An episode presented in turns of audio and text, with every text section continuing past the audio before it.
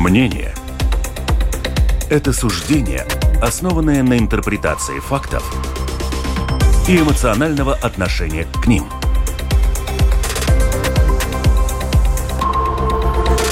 Открытый разговор с Ольгой Князевой на Латвийском радио 4.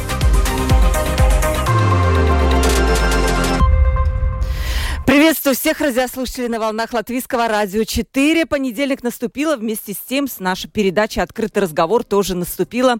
Вернулась в свое положенное время и в прямой эфир, конечно же. Сегодня у нас в гостях в студии евродепутат Иварс Ипс. Приветствую вас. Добрый день. Мы э, начнем с самого важного и потихонечку будем спускаться по, по событиям с международных до наших латвийских и, возможно, даже каких-то и бытовые затронем, если успеем. Давайте сразу начнем про ситуацию в Украине. Вот недавно президент э, Венгрии Виктор Орбан сказал, что Евросоюз может отправить в Украину миротворцев. По его словам, европейский лидер уже, это цитата, практически готовы говорить об этом. Вообще, это правда, либо это какая-то альтернативная позиция, которая, безусловно, существует где-то внутри Европейского Союза? Э, я осмелюсь вам напомнить, что уже начиная с первой российской агрессии в 2014 году э, со стороны Украины было очень много попыток э, просить и Евросоюз, и другие международные организации о введении миротворческих сил но Российская Федерация никогда на такое не соглашалась. В этом смысле я думаю, что ну, вряд ли сейчас тот момент, когда что-то такое происходит. Но, тем не менее, ну, Орбан играет свою игру, как мы знаем, особенно в европейском контексте. Так что ну, он, конечно, один из тех, который действительно надеется, что на данный момент возможны какие-то мирные решения всего этого. Ситуация такая, что эти мирные решения, как вам видится, невозможны сегодня. Э, я думаю, что в первую очередь э, речь о серьезных переговорах э, вообще не идет ни с одной, ни с другой стороны, потому что мы видим, что ну, Украина очень храбро сражается для того, чтобы освобождать свою территорию. Но и с другой стороны понятно, что Российская Федерация на данный момент пытается ну, удерживать те территории, которые она захватила в течение последнего года. Так что я не вижу никаких серьезных предпосылок для каких-то серьезных переговоров. И в Европарламенте что-то связывают, вот вообще какое-то изменение событий где-то с периодом лета?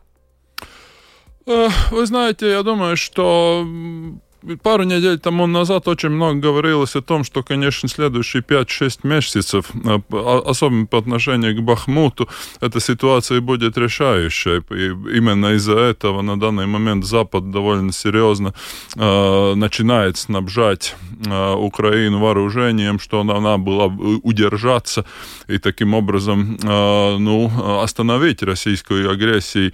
А что касается дальнейшего какого-то хода событий, ну, поживем, увидим, но это офенсива, о которой все так много говорил со стороны, российской стороны, и она на данный момент, по крайней мере, никаким большим успехом не увенчалась.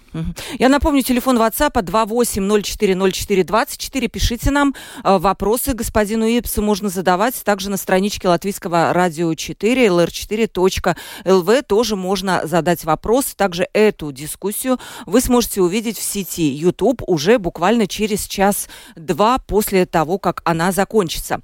Э, такой концептуальный, наверное, вопрос, насколько война в Украине, на ваш взгляд, изменила расстановку мировых сил и мирового влияния? Есть мнение, что война в Украине укрепила позиции США в Европе, это с одной стороны, но при этом Китая в России это с другой стороны. Сколько вот вам это кажется правильно? Вы знаете, это правильно? очень интересный и очень, очень обширный вопрос. Э, что касается такого трансатлантического союза, да, ну просто Европа и очень многие Европы, не только мы в этом регионе, но и на Западе Европы поняли, э, насколько мы все-таки э, в смысле безопасности э, зависимы от сотрудничества с Соединенными Штатами, потому что мы видим, что, например, та же самая индустрия, в смысле промышленность военная, она, конечно, в Европе существует, но она в довольно атрофированном виде, потому что мы знаем, что ну, в течение последних 30 лет об этом не так и много думали. В этом смысле эта связь с США, конечно, увеличилась, в этом вы совершенно правы. А что касается России и Китая, ну да, но тут мы видим, особенно в течение последнего месяца с визитом Си в Москве, ну тут были некоторые продвижки, но что это практически означает, это мы на данный момент просто не знаем, потому что, ну, понятно, что Китай, хотя он, конечно, выдает себя за самого лучшего друга Российской Федерации, и понятно, что он блокирует все голосования в Совете Безопасности, в ООН в целом, и так дипломатическим путем поддерживает Россию. Но в то же время понятно, что э, Китай хочет мирного сотрудничества с Западом э, гораздо больше, чем э, Россия этого желает. И в этом смысле я думаю, что ну тут поживем увидим. Но такой альянс, конечно, намечается с э, двумя не очень равноценными партнерами, в смысле э, Китаем и Россией. А как вам кажется, Китай все-таки осмелится поддерживать Россию в этом военном конфликте, в войне, как мы назовем это? Ну, своими... в смысле, в том смысле, что касается поддержки, то прям, прямо китайской армии, конечно, да нет, но не будет. И, что касается вооружения, это то, такого тоже прямым образом вряд ли будет. Но то, что может быть, это, конечно, технологии, этот параллельный импорт. Это все э, в, в, в этом, а я думаю, что Китай уже сейчас поддерживает поддерживает Россия в том смысле, что те санкционированные технологии, которые могут использованы, быть использованы в войне, которые запрещены завозить с, с Запада, а они завозятся довольно часто из Китая. Но в этом смысле я думаю, что понятно, что амбиции Китая э, немножко другие, чем амбиции России. И в этом смысле я не думаю, что Китай собирается э, так намертво портить отношения с Западом из-за России. Да. Насчет влияния, вот вы согласились с тем, что оно усилилось, американское влияние. Это кого-то беспокоит сегодня, либо это нормально? Нет? Нет, ну как, в первую очередь в, нашем регионе мы всегда знали, что, ну, в принципе, наша э, гарантия безопасности э, в, этом регионе зависит от НАТО. И эта э, организация, это не только США, но США там играет очень больш, большую и важную роль в этой организации. Э, в этом смысле здесь это никого не удивляет и не смущает. Это уже давным-давно так, из-за этого мы так и стремились в 2004 году году э, попасть в НАТО, потому что мы видим, между прочим, что эта организация действует. Тут не было никаких uh-huh. атак на, на, на, на, на эту территорию или каких-то инцидентов, которые могли бы последовать, которым могли бы последовать прямая конфронтация России э, с НАТО. А что касается других европейских стран, вы знаете, Европа это до сих пор, это я сам чувствую, работая в Европарламенте, это все-таки 27 стран. Это не одна федерация, это 27 стран, которые все они они имеют свои какие-то установки по отношению к безопасности, э, по отношению к каким-то историческим э, векторам развития и так далее. И в этом смысле понятно, что ну, наши мнения иногда различаются. Я сам работаю в Европарламенте над одним, одним э, проектом, который будет обеспечивать 500 миллионов евро для развития нашей оборонной индустрии. И э, там очень много разногласий по отношению к тому, можем ли мы сотрудничать с американцами до какой степени, потому что и не надо думать то, что, о том, что ну, это так и ну, ев, сильная Европа, это не противоречит интересам американцев, потому что американцы сами знают, что в какой-то момент, если будет такой момент, и мы должны, к сожалению, с этим считаться, какая-то э, час X, э, просто не будет возможности все подвозить из-за за океана. И в этом смысле тут нет такого прямого противоречия, но мнения бывают всякие, потому что исторические традиции совсем другие. Вот 500 миллионов евро проект развития оборонной индустрии. Что это за проект? Э, когда он может ну, быть реализован? Евросоюз, он создан как гражданская э, организация. Исторически Евросоюз пытался никогда не заниматься какими-то вопросами вооружения, э, военной техники, амуниции и так далее. Но сейчас, слава богу, наступает тот момент, когда люди понимают, что именно жесткая безопасность до сих пор очень важна, сложная, и, ну, просто Евросоюз занимается тем, чтобы, ну, э, поднять на ноги, опять же, нашу э, оборонную индустрию и в тех странах, где она исторически очень э, большая, ну, как, например, Франции, и в тех странах, где она возникает, как, например, мы тут на месте с, с нами, с нашими патриями и, и, и намейсами и так далее.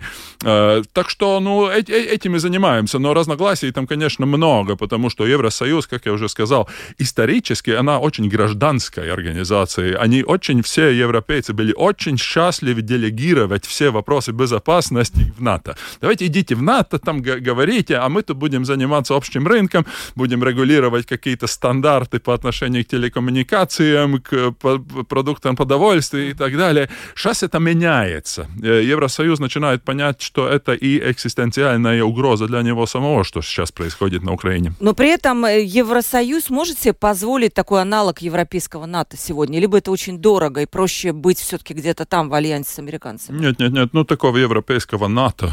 Э, мы, это европейское крыло того же самого старого НАТО, а, а такого какого-то отдельного НАТО, особенно военных вопросов э, быть не должно.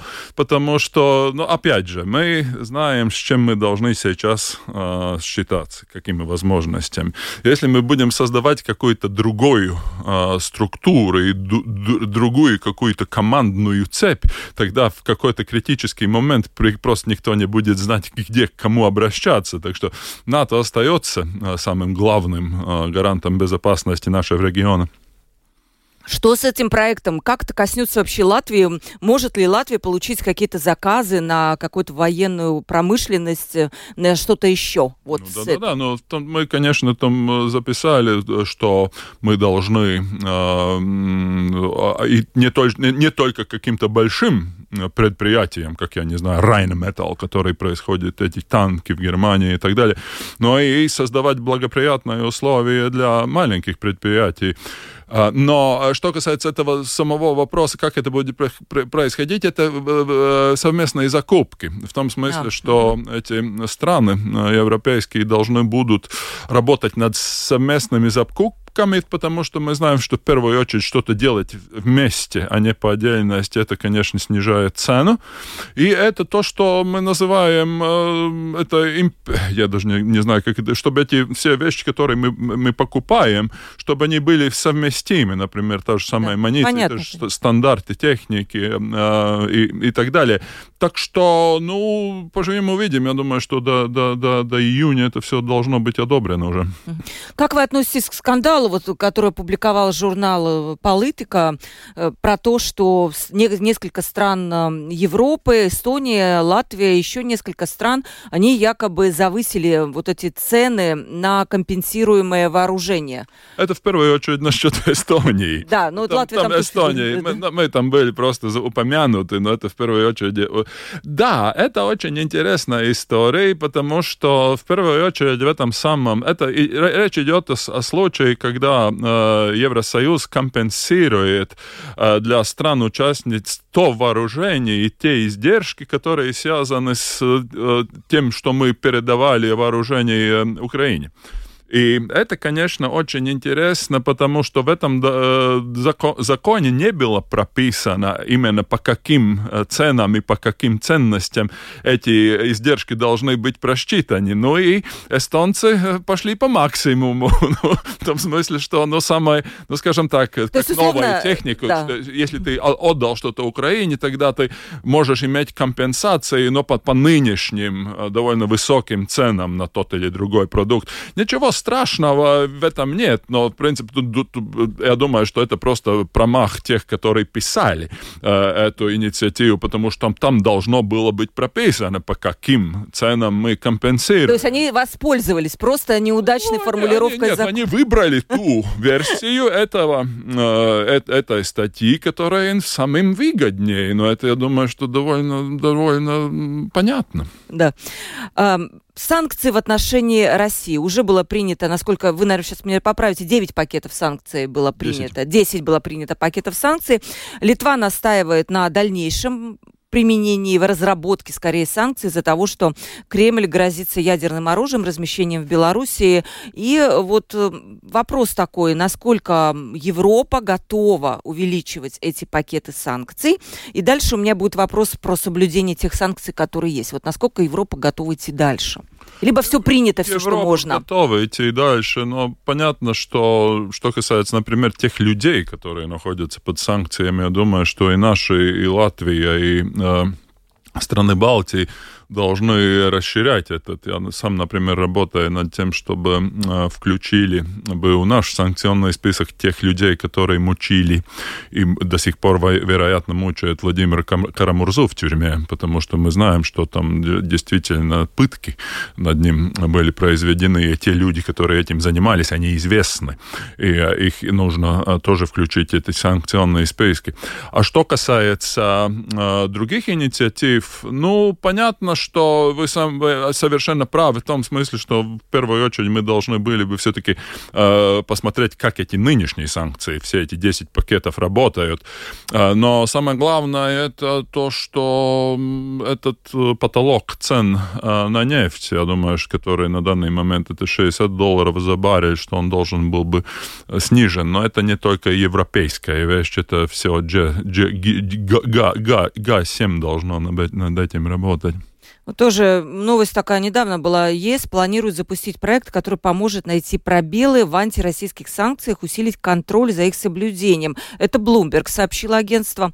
И к проекту присоединилось 9 э, стран. Чехия, Кипр, Дания, Венгрия, Литва, Мальта, Румыния, Словения и Испания. Испания. И вот два года будет проект длиться. Во-первых, почему здесь Латвии нет? Вы слышали вы про такой проект? Э, я слышал. Я думаю, что это в первую очередь э, касается э, тех санкций, которые связаны именно с перевозкой нефти, этим параллельным импортом. Это то, что Латвии там нет, это не значит, что мы как-то против. Я думаю, что в первую очередь, ну понятно, ну как, ну этот, вы, наверное, когда вы слушаете какого-то кого-то из России, который тут, я не знаю, я, например, Радзиховского довольно часто слушаю, и он говорит, что, ну, в принципе, какого-то, ну, такого явного недостатка каких-то вещей в России, в том числе и санкционных вещей, в том числе и то же самое компьютерной техники, ничего там такого нет. Все просто при приходит, это дороже, но приходит от других каких-то каналов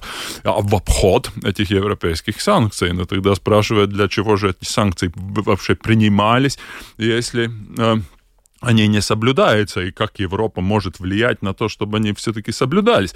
Э, в этом смысле я думаю, что это, это, это совершенно э, понятно.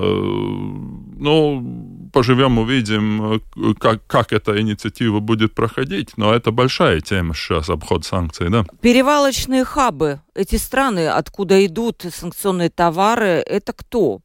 Понятно, что на Китай сложно повлиять, там еще на что-то. Но, например, на ту же Турцию, которая является членом НАТО и которая стремится в Евросоюз.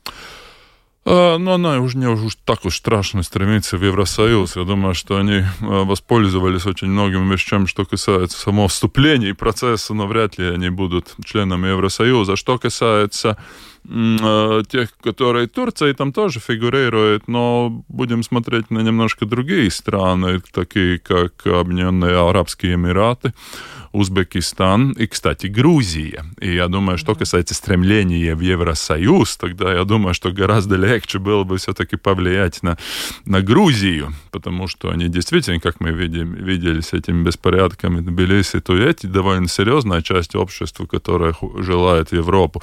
Может быть, это тот момент, когда все-таки надо с ними говорить, чтобы они таким прямым образом не влияли бы на на, на, ну, в смысле, не, обходили, не, не помогали бы России обходить санкции. Что-то еще в этом плане сейчас э, в Евросоюзе делается для того, чтобы вот все-таки этот вопрос э, был более четко соблюдался, именно соблюдение санкций? Ну, я думаю, что в первую очередь понятно, что это должно быть вещью не только... В первую очередь Евросоюз как таковой, не имеют своего аппарата соблюдения. Это потому, что санкции вводятся в жизнь странами, членами Евросоюза, и некоторые из этих стран действительно поступают довольно странно. Если вы посмотрите на ту же самую Грецию, тогда в Греции у них, как мы знаем, очень много кораблей, и некоторые из этих бизнесменов, которые в Греции владеют этими кораблями, которые э, перевозят э, нефть в том числе, они э, помогают э, Российской Федерации обходить санкции. Это уже не какой-то, э, извините, не, не, не третья страна, это не Турция и не Грузия, это член Евросоюза. В этом смысле я думаю, что мы должны работать со, со, со всеми нашими европейскими партнерами. Вот у нас даже ситуация недавно была, когда Петр Равин пытался выставить коллекцию свою. Петр Равин, он входит в санкционные списки. И у нас даже есть. Там нет как бы обхождения экономических санкций. Ну, как вы к таким историям относитесь, когда какие-то санкционные лица в Латвии, в общем-то, мы как бы их не то, не то чтобы поощряем, но даем им поле для каких-то маневров для своих. Я думаю, что э, понятно, вся эта история э, с Петром Авеном была не, не, не чисто юридическая, но и э, политическая, безусловно. А что касается, ну тут я думаю, что мы должны просто иметь свои правоохранительные органы, которые поусерднее бы следили за тем, что происходит и какие люди сюда приезжают и какие деньги куда э, вкладываются. И в этом смысле я думаю, что тут очень-очень много много а, еще простора для работы, а, особенно учитывая тот факт, что санкции это всегда очень большая прибыль для адвокатов, которые э, занимаются всякими вещами, и с этим мы должны считаться, и этим мы должны иметь свою политику и свою поддержку для тех, которые пытаются этих людей найти и их вывести на чистую воду, потому что понятно, что все эти а, большие олигархи, которые до сих пор действуют происходит в Европе, они имеют очень сильную юридическую поддержку, которая будет их поддерживать э, очень профессионально. И, конечно, свое политическое влияние. Что касается Авена, то мы видели, как это политическое влияние действовало в таком даже ну, нашем латвийском самоуправлении в Огре. Главный вопрос. Санкции, они работают, как вам кажется? Э, смотря какие. В первую очередь, если смотреть на санкции, тогда мы должны иметь в виду, что ну, такие санкции, какие, может быть, бы остановили войну, об этом говорят некоторые экономисты, например, э, иноземцев, которые я ценю, он говорит о том, что если бы мы хотели действительно повлиять э, на войну с самого начала, тогда мы должны были бы уже в марте прошлого года очень-очень резко резко а, уйти от любого а, импорта а, нефти, газа и всего другого из России, потому что тогда у них был бы большой спад в, доходах, и это, конечно, они почувствовали в тот момент. Но это, к сожалению, не было сделано. И сейчас мы находимся в такой более продолжительной, в продолжительном процессе, где мы видим, что есть некоторые санкции, которые работают. В первую очередь, этот потолок цен на нефть. Это работает делает. Э, это не то, чтобы Россия перестала э, э, продавать нефть куда-то. Они продают еще до, до сих пор и в Китае, и в Индии, и в другие места. Но они просто делают гораздо меньше прибыли на этом, и, ну, что, что, что им, конечно, сокращает их возможность просто проводить эту, эту военную агрессию. Или, и, или нефтяные смеси, то же самое, да? Да, да, да, да. Но это, это конечно, начало действовать в декабре э, прошлого года, но это был таким продолжительным процессом. И в этом смысле экономические санкции это не э, какой-то такой чудесный э, инструмент, это просто, ну, скажем так, э, в первую очередь, как это говорит, это лучевая терапия по отношению к опухолям. Понятно, что э, они неприятные, они, конечно, повреждают иногда и здоровые клетки, но в то же время самое главное, чтобы они действовали вот именно на эту опухоль. И, и это сейчас происходит, э, ну, э, как мы видим, э, по крайней мере, по отношению к вооружению и все, всеми такими вещами, мы видим, что возможность все-таки сократилась, безусловно. Насколько это будет тянуться, ну, будем смотреть, но Запад не собирает собирается э, эти санкции каким-то образом упразднить или что-то вроде этого. Э, но как? Но тут и есть некоторая моральная составляющая, потому что понятно, что если ты с кем-то экономически сотрудничаешь, ты в то же время его э, поддерживаешь. Э, если мы торгуем и мы, к сожалению, в Европе, в Латвии тоже мы торгуем до сих пор с Российской Федерацией.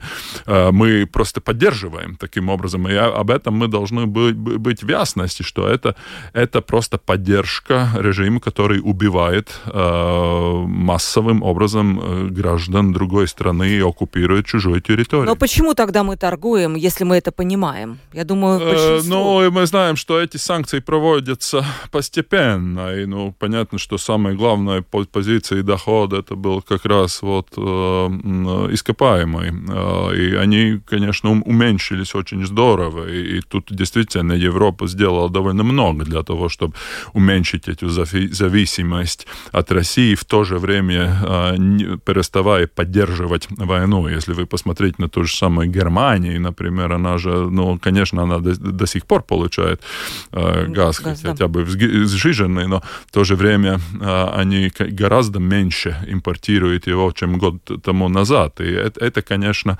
хорошо, но надеяться на то, что, завершая эту, эту, эту процедуру, э, надеяться на то, что мы остановим войну санкциями, довольно наивно. Это, это не так. Мы можем, конечно, просто действовать э, на некоторые процессы в России при помощи этих санкций, но война должна быть остановлена в самом сражении. То есть на поле боя будет война остановлена, и это будет зависеть от того, насколько союзники поддерживают, союзники Украины поддерживают вооружением в том числе, да, эту войну. И это будет длиться до победного конца, вы думаете?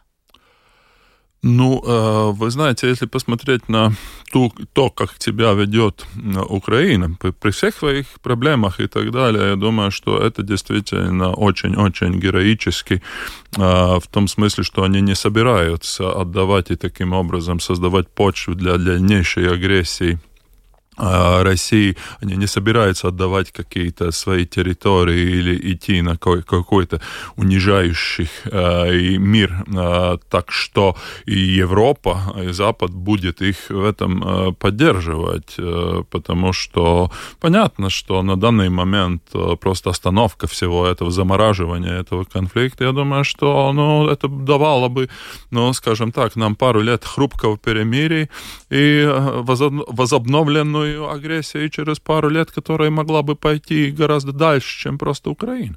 Вот э, завершая вопрос санкций, э, энергетическая безопасность. Насколько я понимаю, страны ЕС договорились увеличить долю возобновляемых источников в общем потреблении энергии до 42%, по-моему, к 2030 году. Да? Это уже, ну, это обсуждается, по крайней мере, не знаю, насколько это принято. Насколько это удастся, во-первых, э, как и, и как в этом, вот в этих планах выглядит выглядит и Латвия в том числе, которая была наиболее зависима от российского газа? Что касается возобновляемой энергии, э, то это, очень, это немножко другой вопрос, потому что э, мы должны просто иметь в виду, что э, помимо российской агрессии, сама идея этого зеленого курса не меняется, в том смысле, что она тоже является приоритетом Евросоюза. Э, тут нет такого, чтобы ее просто отбросили, но в то же время, конечно, некоторые вопросы становятся гораздо более актуальными, как, например, та же самая зависимость. Э, что касается возобновляемых ресурсов Латвии, мы знаем, что мы всегда тешили себя идеей, что, ну, смотрите, у нас же есть эти ГЭСы на Даугаве, и это, конечно, возобновляемая энергия. Мы как раз видим в Плявинес, когда они открывают эти, эти ворота и так далее. Э, это, конечно, очень хорошо, но это нам, к сожалению, давало очень много повода для того, чтобы не заниматься теми вещами, которыми занимались многие другие европейские страны, как, например, это ветреной энергии солнца. Э, тут, э, если вы посмотрите, как кто вкладывался в последнее время, тогда Латвия там отстает. Но мы знаем, что сейчас у нас даже целое новое министерство создано для того, чтобы этими вопросами заниматься. У нас, может быть, будет немножко больше. Но это тоже мы, ты должен, должен найти инвестора, ты должен утвердить все то, что, э, как, это будет происходить, на, на, каких, на каких местах и так далее.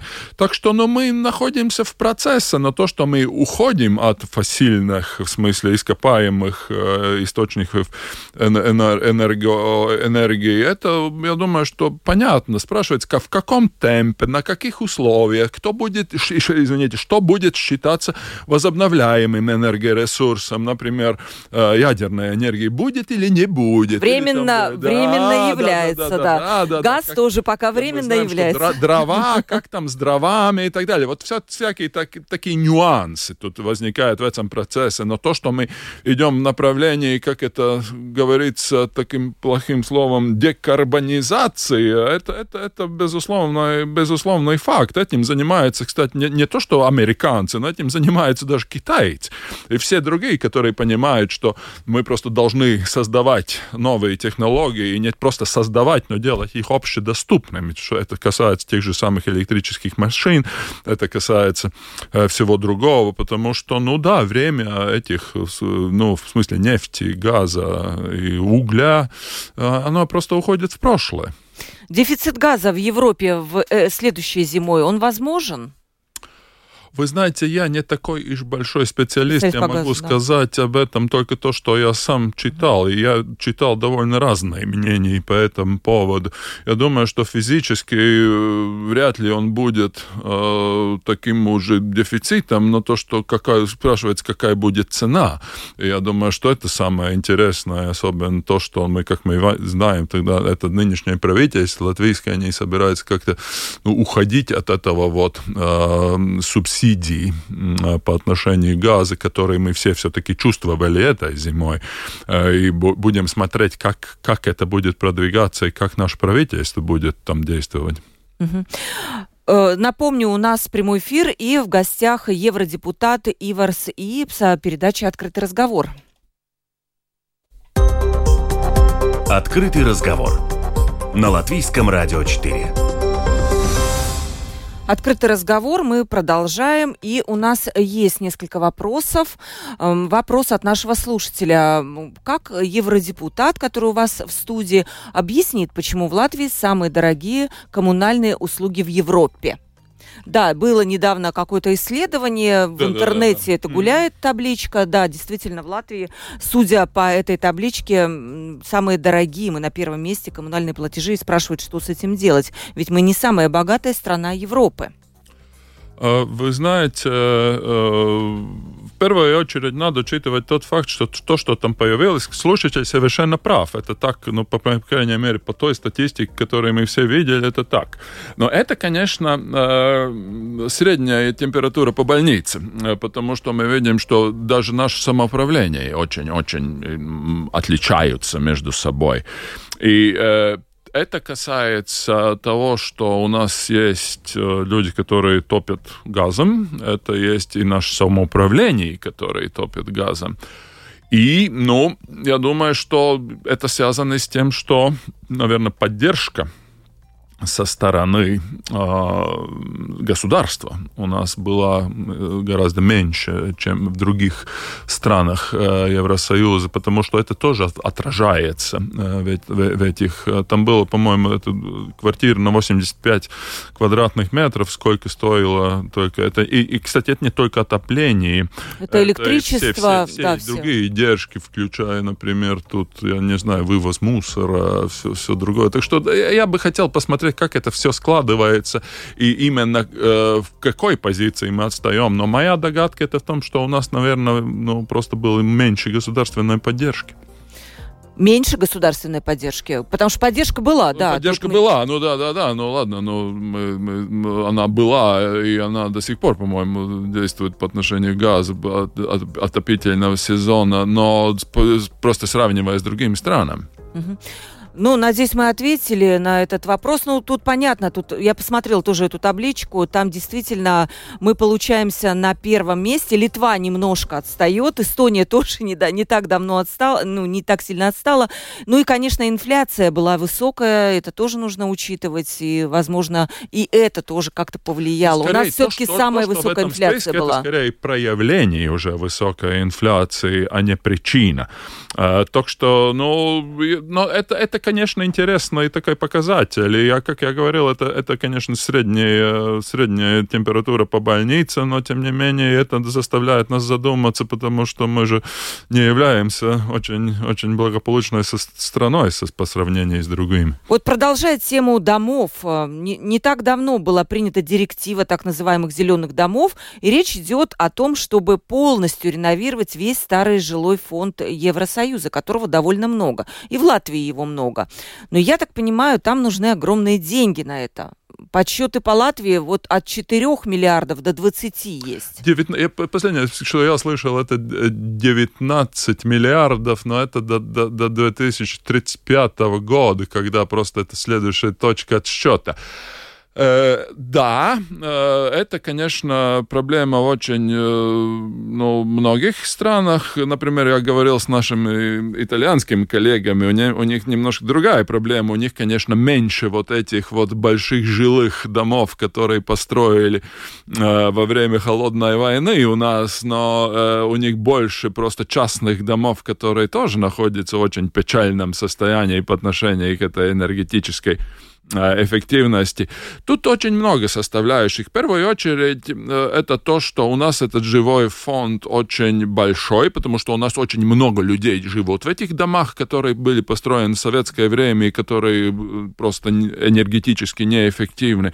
Во-вторых, мы очень мало занимались утеплением в течение последних 20 лет, потому что у нас, по-моему, что-то вроде этого, что э, 40%, 40 тысяч таких домов, а должно быть, а, утеплили мы что-то 1-2 это Один-две тысячи, да-да-да.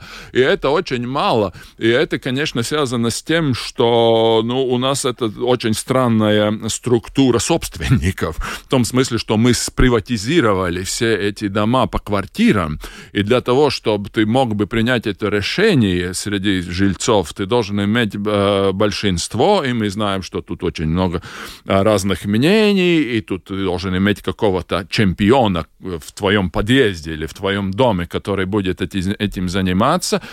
Ну и, конечно, вовлечение этих э, компаний энергетических, например, Рига Силтум, чтобы они были бы заинтересованы странным образом э, не продавать больше энергии, как любое предприятие, но продавать меньше, чтобы они желали бы входить в это, в том смысле, чтобы они были заинтересованы помогать э, жильцам этих неутепленных домов. А я думаю, что тут, ну, в первую очередь, деньги на это есть это и структурные фонды. Да, будет эти... ли выделены да, какие-то да, деньги? Да, ну, нет, деньги-то есть, но опять же, ты должен иметь какую-то структуру, как принимается это решение, как мотивировать жильцов. Ну, вы можете себе представить, например, ну, я не знаю, одинокую пенсионерку э, лет 80, например, у нее есть квартира в таком доме, и как договориться с ней, чтобы она была бы заинтересована вкладываться, потому что это же вклад в частную инвестицию, как будто-то, да, но в то же время, понятно, люди боятся кредитов, боятся задолженности и так далее. Это нигде не, не был таким очень легким процессом, но понятно, что просто люди должны сами понимать, что они будут, будут меньше платить за энергию, если этот дом будет утеплен. Но пока этот процесс действительно идет очень сложно. И я надеюсь, что будут выделены деньги, но, насколько я понимаю, все-таки речь о том, что это собственность же наша, людей, и вряд ли нам разрешат реновировать свое жилье, не вкладывая свои средства в него. То есть, скорее всего, будет еще какое-то софинансирование с нашей стороны, со стороны владельцев жилья. Ну, понятно, но в то же время, понятно, для того и существует самоуправление местное, для того и существует государство со своим алтумсом, этим банком mm-hmm. инвестиционным, чтобы такие вещи продвигать. И что самое интересное, я, мы делали когда-то в техническом университете даже расследование на эту тему, как это, как это на это можно повлиять. Тут две таких э, интересных факторов, которые должны иметься, чтобы это прошло, чтобы процесс пошел, как говорил один политик. Э, это в первую очередь, чтобы этот э, хозяйственник, apsaimniekotājs, как его там по-русски, я даже не знаю, как это называется, apsaimniekotājs, чтобы он был заинтересован, потому что если у него интереса в этом нет, тогда он и не, не занимается. А он-то тот, который, в принципе, в ответе за этот дом.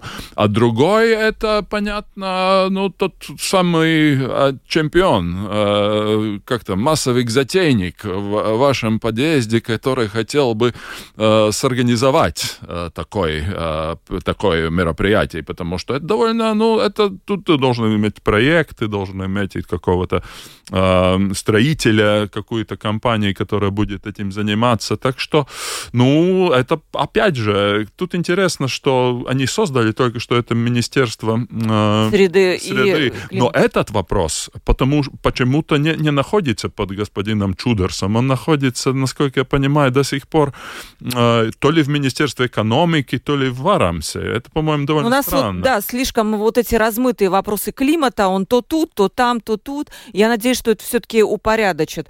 Вопрос от нашего слушателя. Господин Эпса, как вы объясните отставание Латвии от Литвы и Эстонии? У вас есть какая-то причина, которой вы могли бы это объяснить, и что нам надо сделать, чтобы все-таки э, мы были где-то вровень с Литвой и Эстонией? Э, вы знаете, это очень интересный вопрос, который уже имеет некоторый политический резонанс, потому что мы стали об этом говорить. И мы не то чтобы от Эстонии, мы всегда были, э, оставали, но в течение последних десяти лет мы довольно явно начинаем отставать от Литвы, что в Латвии, в принципе, исторически не характерно. Это, я думаю, что во многом связано с, ну, скажем так, э, для того, если кто-то интересуется этим вопросом, вопросам так по-серьезному, то это экономист apvienība 2020, это экономи, союз экономистов, они сделали расследование именно на эту тему, которую можно, можно найти в интернете. Но тут очень много интересных вопросов. Это в первую очередь и тот факт, что, конечно, у нас нет такого доступа к другим рынкам, как, например, у э, Эстонии, в том числе рынка труда с Финляндией. Понятно, что Литва, которая побольше и которая очень тесно связана с Польшей, у нас этого нет. У нас была совсем странная и довольно неуспешная приватизация. Она везде была странная, не очень успешная. У нас с этими ваучерами, что мы государственные предприятия, э, в принципе, за бесценок сприватизировали э, за эти сертификаты. Э, это, ну, эстонцы просто так не делали. И, конечно, у них был так, это давало некоторую фору уже начиная с 90-х лет. Э, ну, да, тут очень много говорит о, о, о том, что у нас немножко другая политическая структура, потому что, как мы знаем, до сих пор у нас было в нашем э, парламенте, это разделение между так называемыми латышскими партиями и русскоязычными партиями. Это, конечно, уменьшило конкуренцию а, между э, теми партиями, которые находятся в правящей коалиции, в правящей коалиции, потому и если нет конкуренции, тогда нет развития.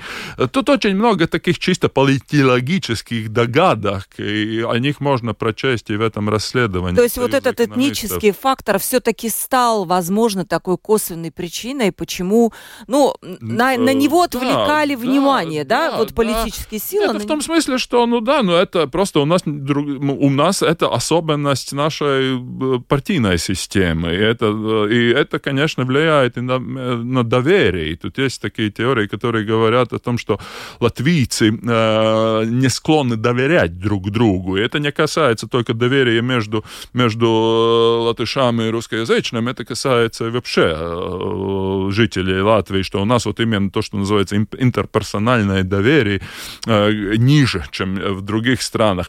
Опять же, это тоже одно, одно из э, таких... Дат и одно из таких факторов, которые влияют. Тут одного такого большого фактора нет. Э, тут очень много интересных факторов. И если мы действительно всерьез воспринимаем то, о чем там говорят Левиц и Карин, что давайте все-таки преодолеем эту, э, это отставание от Литвы и Эстонии, тогда мы должны всерьез этим и заниматься, а не просто бросаться какими-то красивыми политическими лозунгами. Вопрос, э, Синтия спрашивает. Смотрите, я ведь вижу это так. Когда метрополия колонизирует чужую страну, то в ней располагает свои военные базы. А может ли так, что США хочет колонизировать Европейский Союз, разместив десятки военных баз и через НАТО контролирует все страны Европейского Союза, в том числе и с экономическим подтекстом? Ну, то есть вот такое, немножко теория заговоров, ну, все же вопрос Нет, ну, есть. ну, если это задано в формате вопроса, а не утверждения, тогда это, конечно, заслуживает ответа ответа. Угу. И ответ таковой, вы знаете, в первую очередь для того, чтобы попасть в НАТО, это не то, чтобы они тут приезжали и заставляли кого-то. Мы сами тут про просились в эту организацию, и это абсолютно не было легко. Это, ну, смотрите, как сейчас происходит, э, что происходит в странах, как, как Украина, Молдова или Грузия. А, и у них это еще гораздо более сложно, но и для нас это не было никаким таким очень, ну, что нас куда-то втягивали. Нет, нет, нет, мы сами очень хотели туда попасть, несмотря на сопротивление и со стороны некоторых других э, стран НАТО. Э, надеюсь, ответили на этот вопрос. У нас мало времени, и я задам все-таки еще последний свой вопрос. Возможно ли расширение Европейского Союза в ближайшие годы? Это касается как Молдовы, которая чувствует себя сегодня немножко на месте Украины, да, у них очень странная тоже ситуация, да, нестабильная. Это та же самая Украина и, возможно, Черногория, где сменилось недавно правительство, и оно стало таким более, может быть, правым и нацеленным на Европу. Я думаю, что э, что касается самого вопроса расширения, я думаю, что что касается Украины и Молдовы, я думаю, что это очень серьезная политическая цель, которую мы уже в Европарламенте уже приняли э, эту позицию для того, чтобы дать им этот статус кандидата. Я думаю, что в первую очередь Евросоюз должен и открыть э, по, крайней мере, начинать уже переговоры, потому что у них есть статус кандидата, но переговоры еще не начались. Это должно быть, чтобы это добиться этого чем быстрее, чем лучше. И в этом смысле, как мы знаем, это всегда так, что те страны, которые граничат э, с регионами, которые пытаются попасть в Евросоюз, они сильнее всего поддерживают это вступление. Так как нас, например, поддерживали поддерживали шведы, например, потому что они поняли, что им же, ну, тут через, через море было хотелось бы иметь более-менее демократическое, более-менее правовое, более-менее открытое, нормальное общество, а не какое-то э, тут бандитское государство, э, которым, ну, скажем так, тоже в нашем регионе, которых тоже хватает. В этом смысле латвийская позиция всегда была такой, что мы за расширение, э, хотя в, Евро, самой Европе есть и другие мнения, мнение, где люди говорят о том, что, вы знаете, ну, мы сначала должны углублять и потом только расширяться. Но расширение это, это, это важно, и, и нас это касается в, в первую очередь. Кто первый, какие страны? Вот это Молдова и Украина, да? Э, стоят как бы в очереди. Нет, нет, но тут э, мы знаем, что есть некоторые другие страны, которые тоже являются кандидатами, как Северная Македония Албания, э, о которых до начала полномасштабного российского вторжения говорили в первую очередь, когда говорили о расширении, потому что сейчас это, конечно, по ним просто поменялось, э, но ну, тут есть и такие страны, которые вряд ли попадут в Евросоюз в ближайшем будущем, хотя являются формальными кандидатом уже некоторое время, это в первую очередь Турция и Сербия.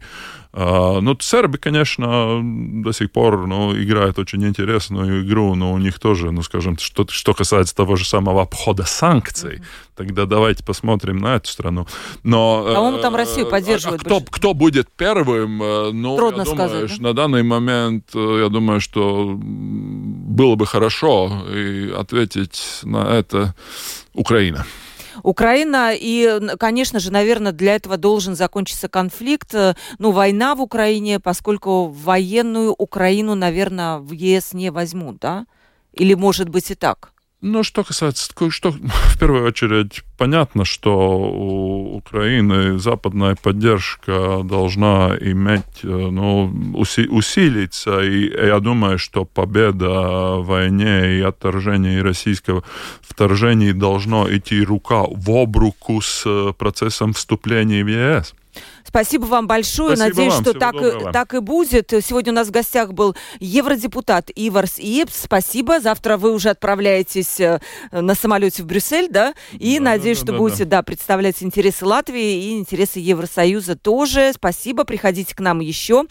Передачу провела Ольга Князева, продюсер выпуска Валентина Артеменко, оператор прямого эфира Андрей Волков.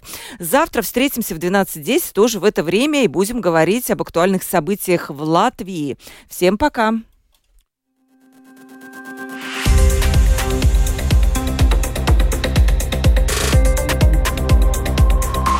Открытый разговор. Площадка для обмена мнениями по самым важным темам с Ольгой Князевой на Латвийском радио 4.